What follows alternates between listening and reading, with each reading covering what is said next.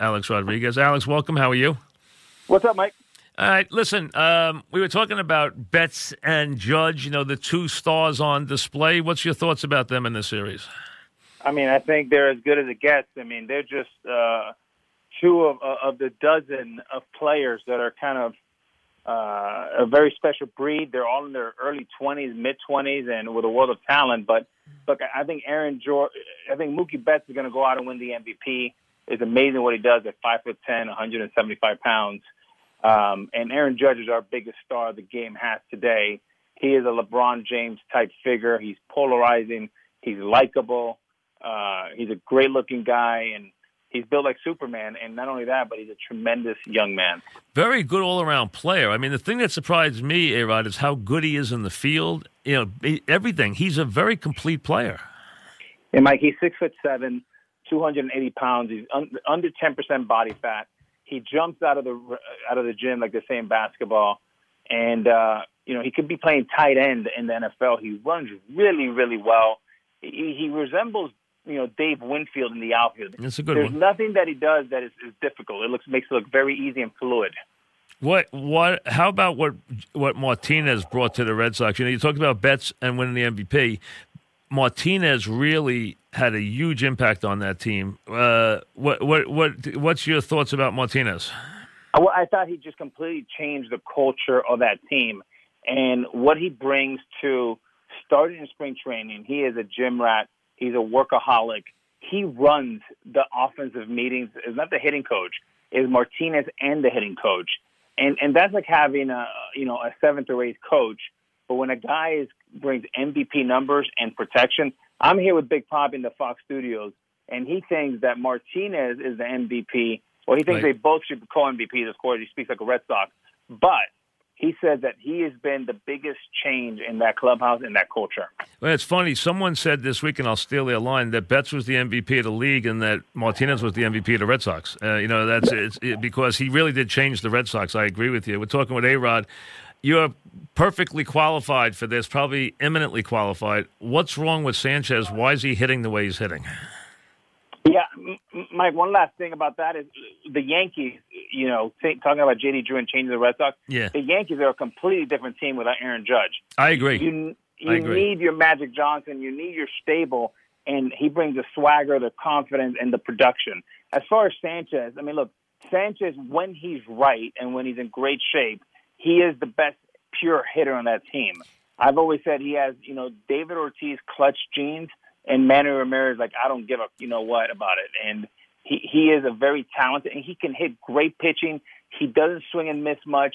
And he's pretty aloof, and, and that's really good when it comes to the big moment. Do you see Um, anything that's wrong right now, or why he's had such a bad season?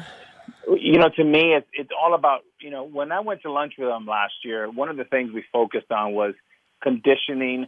Uh, you know, working on the English language, really working on pitchers, really thinking about being selfless and and getting in good shape and getting a routine that's repeatable, going Monday, Wednesday, and Friday, and really working on defense and Larry Rothschild.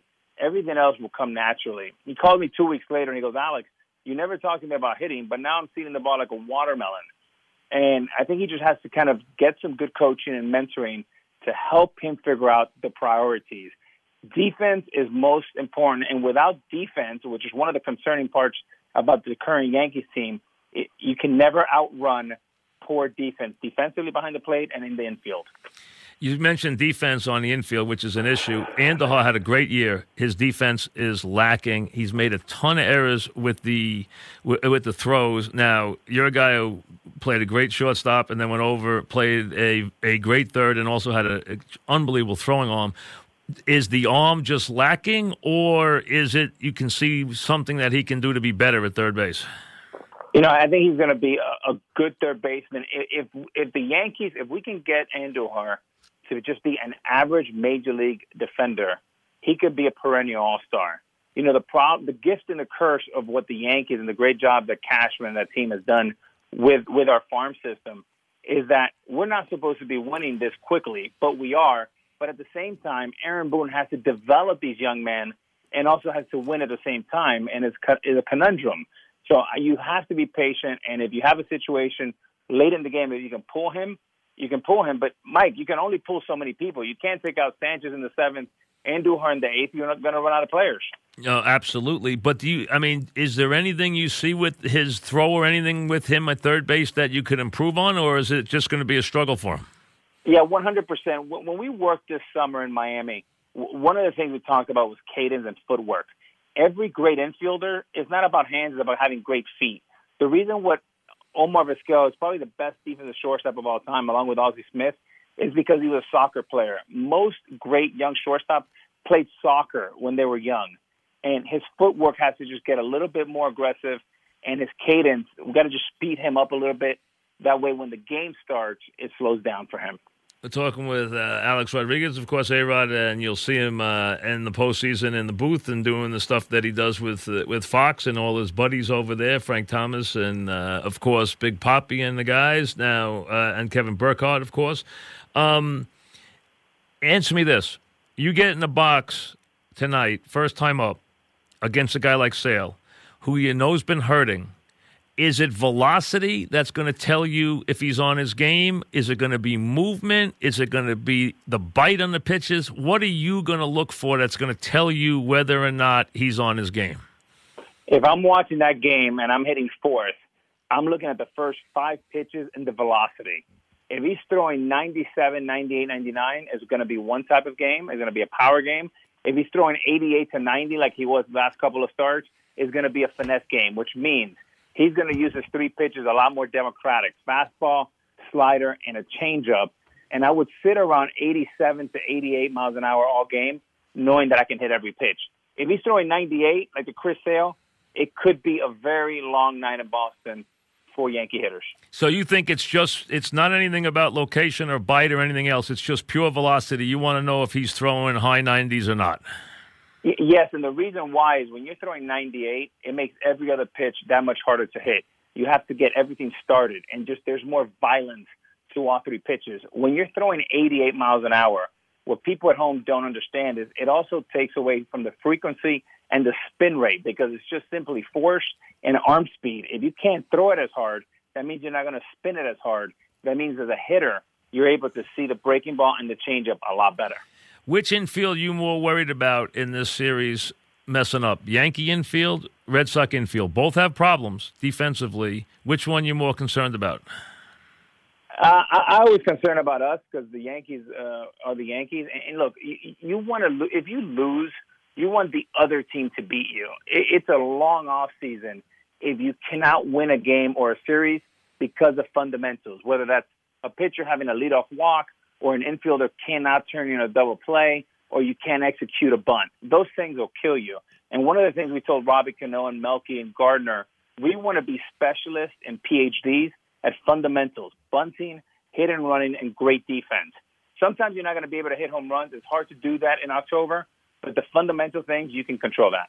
The uh, Red Sox ran all over them, as you know, the last time they played them up in Boston. They ran like crazy on them. Uh, wh- what's going to, do you think the Yankees can make adjustments to curtail that running game this time? You have to. And how you do that is two things. You hold the ball and mix up your timing as a pitcher, and then you slide step. The good news with Happ pitching tonight, anytime you have a lefty, he's looking right at you, and usually that neutralizes the game.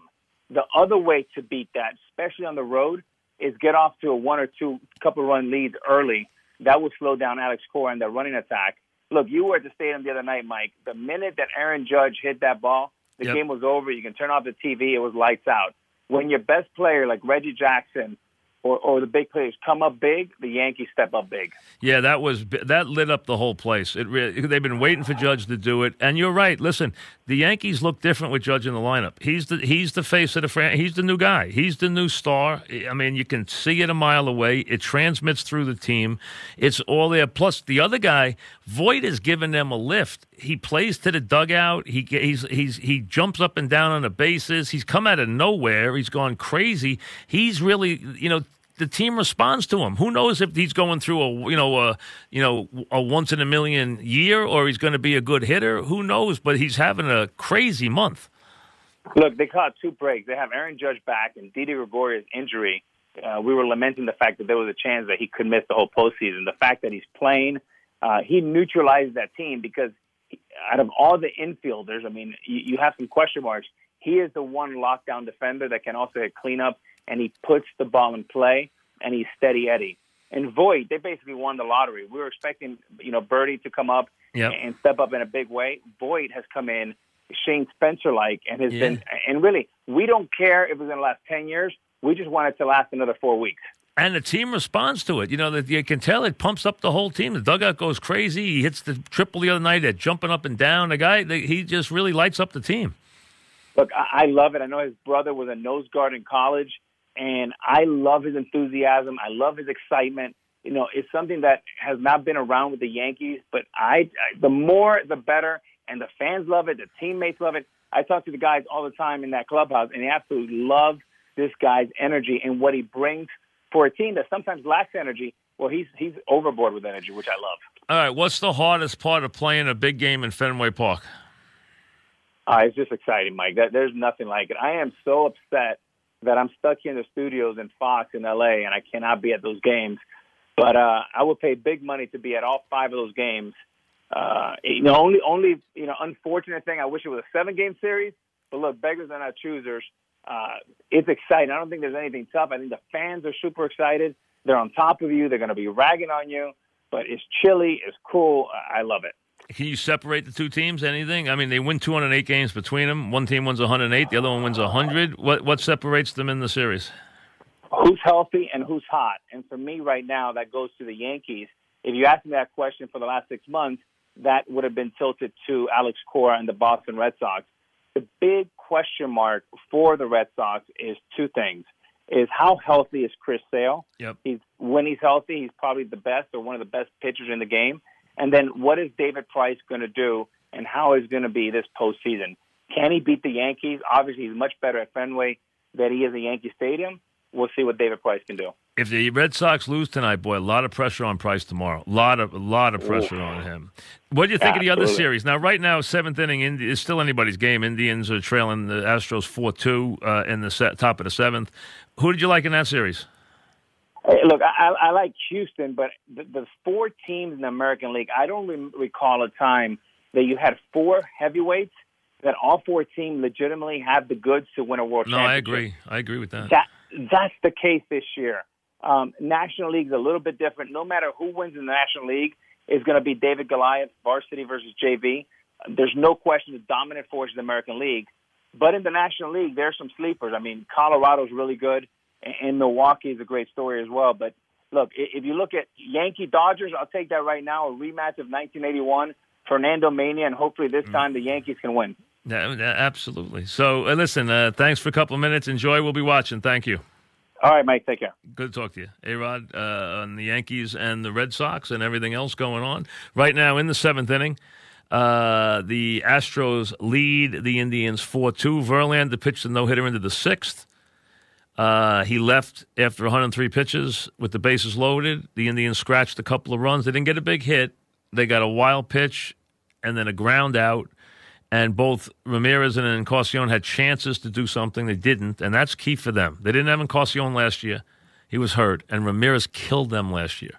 Now Ramirez had another big year this year, but he cannot have another bad playoff. That you know they need those big guys in the middle of the uh, lineup to hit. Right now, Astros. I question the Astro bullpen. I'll be interested to see if they go bullpen or they go starters. They go to the regular guys or they go to the starters late in these games because their starters were the what beat the Yankees last year, not their regular bullpen guys. They ditched their regular bullpen guys and went to their starting pitchers, and those are the guys that beat the Yankees. Back after this.